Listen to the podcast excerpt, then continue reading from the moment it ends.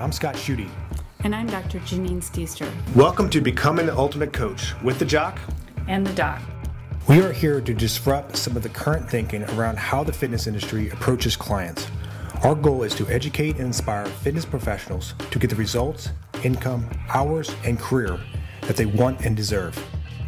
Our combined experience in education in psychology and fitness create a new insight on ways to become the ultimate coach. Welcome to Becoming the Ultimate Coach. I am the Jock, this is the Doc, and today we're going to be talking about what gets measured gets the focus. And we're so used to hearing uh, what gets uh, measured gets managed, but today we're going to go into the focus of just what we measure. And so, as a young coach, I had so many people coming to me, and either weight loss was the goal or body fat was the goal, and that got all the focus, that got all the attention. And so, today we're going to have the doc break down uh, what's the issues with that, or what do we need to think about if that is the only thing that we're, we're measuring. So, Doc, what do you got for that? well, I think a couple of things right off the bat is when we are focused on, let's say, weight loss and it's scale or it's body comp, it, it starts to think logically of why we see people, and ourselves sometimes probably included, just do weird things to get an outcome. So, the cabbage diet, or people might misuse over the counter or prescription medicines to just in this, I'm going to get this weight loss. Because if that's the only thing that I think this whole fitness journey is about, is just that, that one outcome, I'm going to look at anything, and especially the easiest thing or the quickest thing to get there.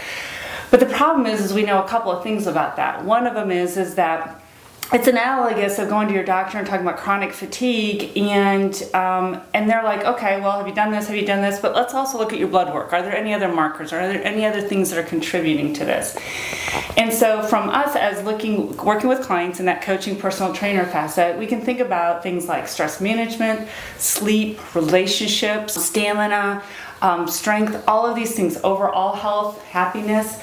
And looking at this this plethora of different ways to think about what contributes to healthy weight management, successful eating habits, and those types of things. And so, um, by looking at those different measures, we also do a couple of other things is we give a person numerous ways to look at progress. We all know that regardless of how compliant or successful we are in a weight loss management strategy, let's say nutrition or, or whatever, um, at some point, people will plateau, or or the change doesn't go as fast as it did before. And if you're just constantly sitting on the scale going, it's not moving, it's really hard for somebody to see progress.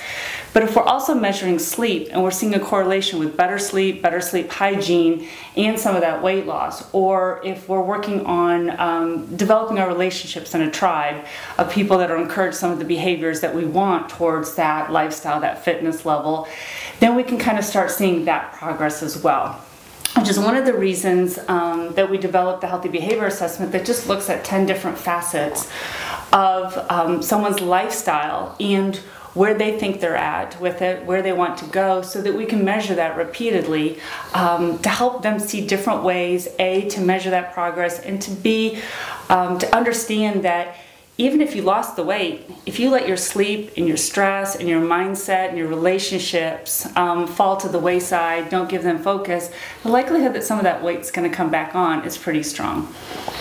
Yeah, and so what I see with clients, and, and this is what makes it very deceiving as a trainer, especially as when I was a young trainer, is so many people coming to me and they're like, well, I want to lose weight. So I'm like, okay, well, that's my number one goal. Or I want to lose body fat. So as a, as a trainer, it's like, well, that's what they're asking for. That's what I'm going to give them. But what you see over time is there, there's a lot more layers to this. So th- there's two parts of this. There's one where, you know, I've seen people lose the weight, but they're still really unhappy and then it's kind of like this this we talked about earlier where we're on this journey of like all right i got this job i wanted but i hate the job kind of like the same thing. Or the other side is like there's all these underlying factors that are contributing to the weight loss.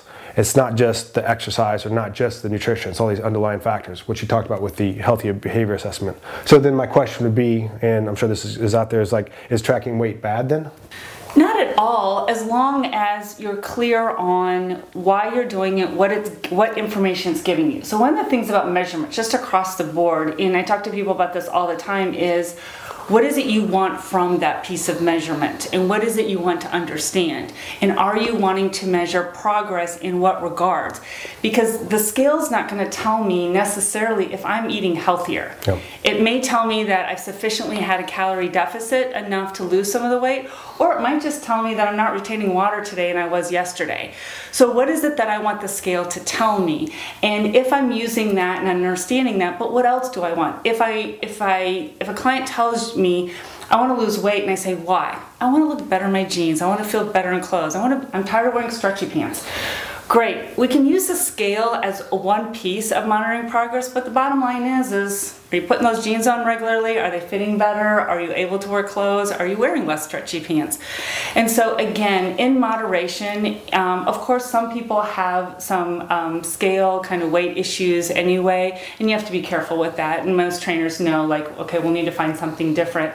But again, if I'm clear that it's one piece of measurement towards the whole um, puzzle, and then also understanding that the scale is not your ultimate tool for maintaining weight loss. Scale will kind of give you those benchmarks, but if what helps me maintain that is more activity, better sleep, and um, stronger relationships, those are the things I need to keep measuring because that's going to maintain that foundation. Yeah, that's such a big thing because we can only have weight loss for so long if people do need to lose weight. So it's, it's really an education part on the trainer to let the, the client know of like, yes, um, you do want to lose weight. Yes, we can lose weight, and it's something we can track for a while, but it can't be our overall long term goal. And then some of the things she talked about earlier, so many of these other facets of our lives will dictate the nutrition we do, that we eat, and the nutrition that we eat will dictate whether we're losing the weight a lot or not.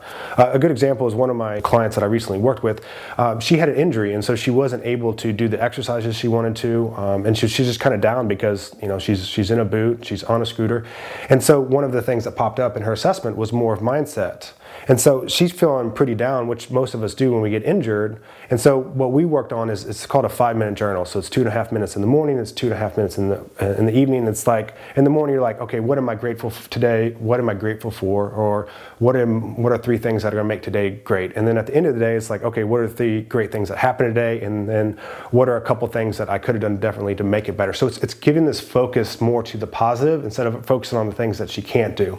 And so that just in gives her a little bit more positive mindset. So then she doesn't feel down. And a lot of people, when they feel down, they start to go for the food. And when they start going for the food, it's not like I want more chicken and broccoli. It's more of like I want chips or I want something salty or I want something sweet um, to make myself feel a little bit better. Then overall impacts the weight loss. So there's there's all these different layers that we have to work into.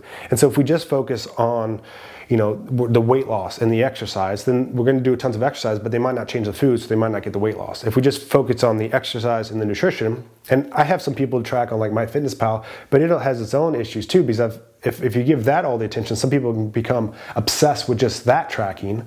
So in regards to um, like the MyFitnessPal and the tracking the food and stuff like that what are some cautions that you have for people with using that platform?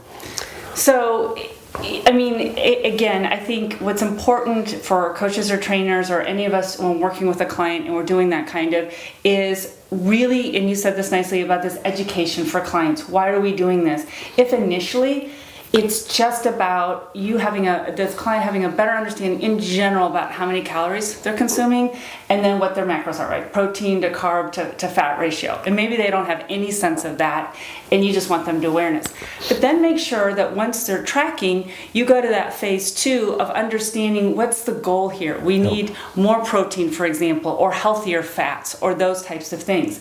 Because otherwise what's going to happen is the same as the scale I just want the number to hit. I need, you know, 1800 calories. So as long as I hit that, I might, you know, eat half my weight in jelly beans that day. But as long as I hit 18 calories, it doesn't matter. So they need to understand that. And then knowing that the reason that they're tracking and paying attention to it, that third phase, is so that they start pairing their choices with healthy, like that those fit into their macros or their calories. And then over time, they shouldn't have to track much because they already kind of have that rhythm of this is a better choice than that. And so, really having that conversation about why we're doing it, and then think about different levels of education and let them know that there's a progression here and it's not just track for the rest of your life or just hit this number and you're golden. Yeah, and, and so really to, to, recap today, when we talk about this, what gets uh, measured gets the focus. Um, be careful of the, the things that you give the emphasis to. Because if you're just doing weight or you're just doing body fat or you're just have them track food, like that might make them think that's the only thing that's important. So it's good to have this kind of diverse thing. Like it's amazing how many clients I see light up when a trainer's like, well, look, you got a PR on this lift today. So that's a good thing. But again, that doesn't want to be the only focus. Like if they're looking to be healthier and to lose weight and stuff like that, we might still track weight. We, we do want to focus on this. But this other assessment, when we're talking about uh, mindset and stress management, because ultimately the, the client we want them to be we want them to help them lose the weight if that's the goal is we want to help them be healthier we want them to ultimately be happier and if if they have to you know lose some of these things like uh, sacrifice on the relationships or they're more stressed or all these other issues get worse and they lose the weight, they're ultimately not going to be happy. And what we're looking for is this this very holistic approach with working with our clients and ultimately helping them get the goal that they want uh, and making the job easier for us. So we'll see you next time.